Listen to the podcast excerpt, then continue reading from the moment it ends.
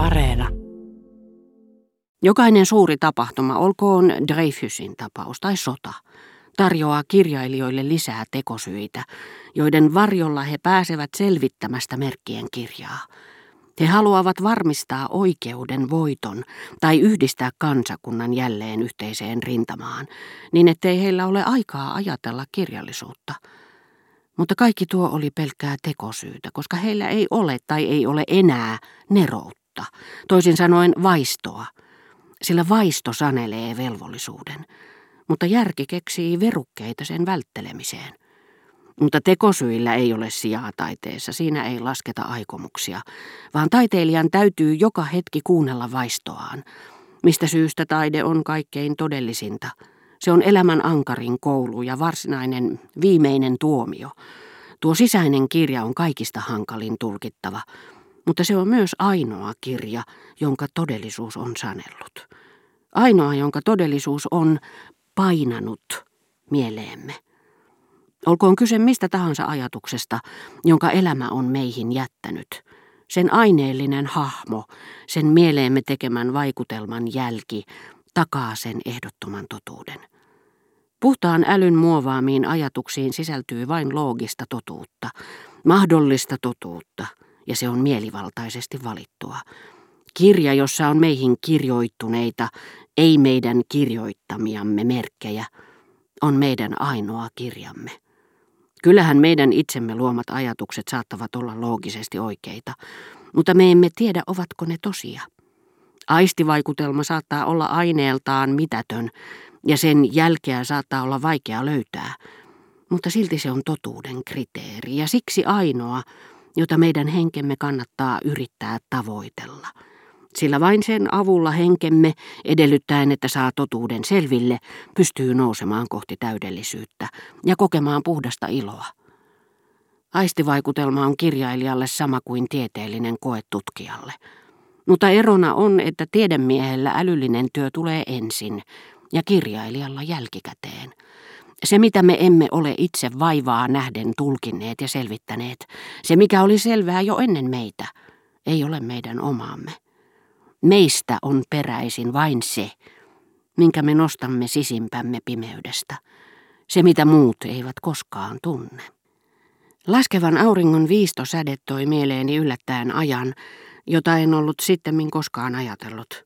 Olin pieni, ja Leonitäti oli saanut kuumeen, jota tohtori Persepie pelkäsi lavantaudiksi, ja siksi minut lähetettiin viikoksi asumaan kirkkoaukiolle yläliin pieneen huoneeseen, missä lattialla oli vain kaislamatto ja ikkunassa ohut perkaaliverho, joka värisi auringonpaisteessa, johon en ollut tottunut.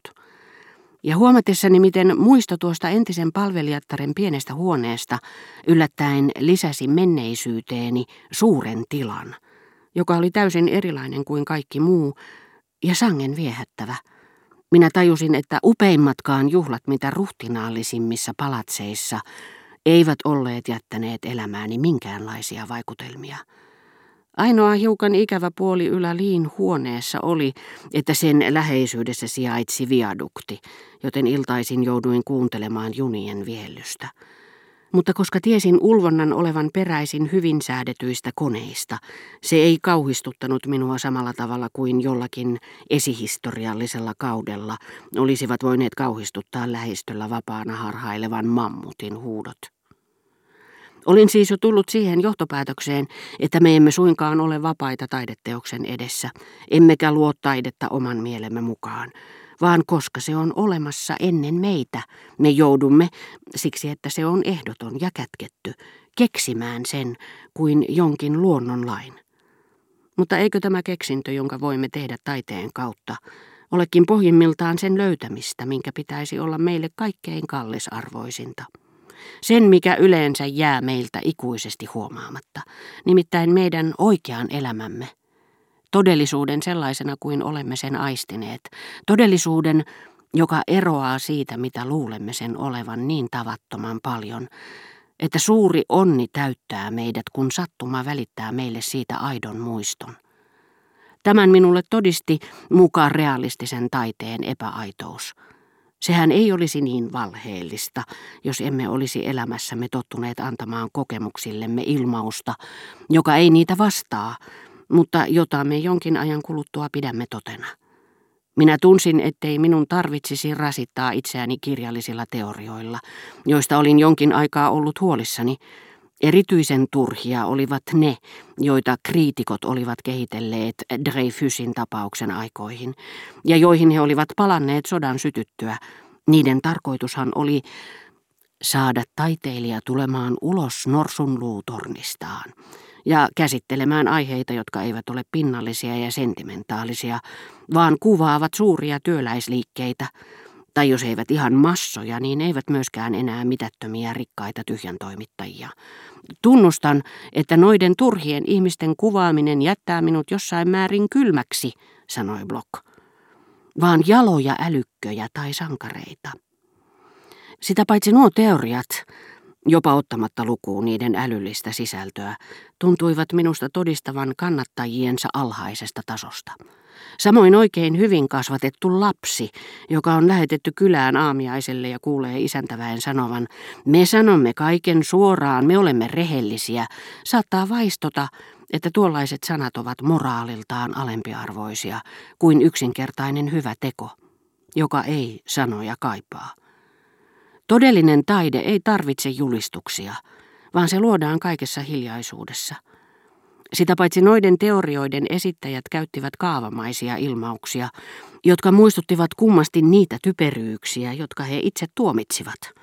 Älyllisen ja henkisen työn tason voikin ehkä arvioida paremmin kielen laadun kuin esteettisen lajityypin mukaan mutta teoreetikot päinvastoin luulevat tulevansa toimeen ilman kielen laatua, vaikka luonteiden lakeja voidaan tutkia yhtä hyvin vakavan kuin kevytmielisenkin aiheen avulla, aivan kuten ruumiin avauksissa voidaan tutkia anatomian lakeja yhtä hyvin imbesillin kuin lahjakkaankin ihmisen ruumiista, sillä tärkeät hengenelämän sekä verenkierron ja munuaisten toiminnan lainalaisuudet ovat melko samanlaisia – yksilöiden älyllisestä tasosta riippumatta. Ja teoreetikkojen ihailijat uskovat helposti, että kielen laatu ei kerro mistään suuresta älyllisestä kyvykkyydestä, jollaisen he pystyvät käsittämään vain, jos se saa suoran ilmauksen, osaamatta johtaa sitä pelkän kuvan kauneudesta.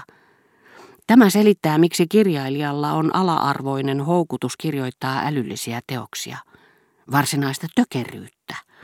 Teorioita sisältävä teos on kuin esine, johon on jätetty hintalappu. Ja viimeksi mainittu sentään osoittaa arvoa, kun taas looginen järkeily vähentää kirjallisuuden arvoa. Jos kirjailija järkeilee, siis harhautuu sivupoluille. Se johtuu vain siitä, että hän ei jaksa keskittyä päästämään vaikutelmaa läpi kaikkien peräkkäisten olotilojen, jotka päättyvät sen pysäyttämiseen ja määrittämiseen – ilmaisuun.